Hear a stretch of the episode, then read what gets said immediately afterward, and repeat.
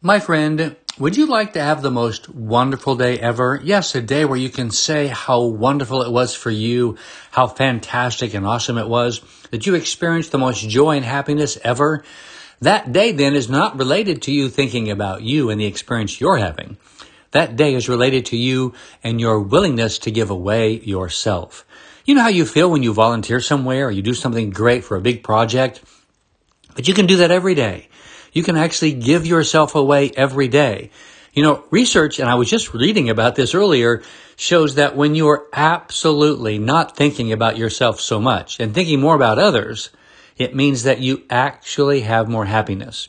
Most of us do things for others expecting something to come back to us, and that doesn't work either. Just doing something really nice for someone can create the most wonderful emotion on the inside of you. So today, do some really nice things without expecting anything back for others and just see how well your day goes and smile all the while. And by the way, you don't have to tell anyone what you're doing. I love you. I'm Dan Clark.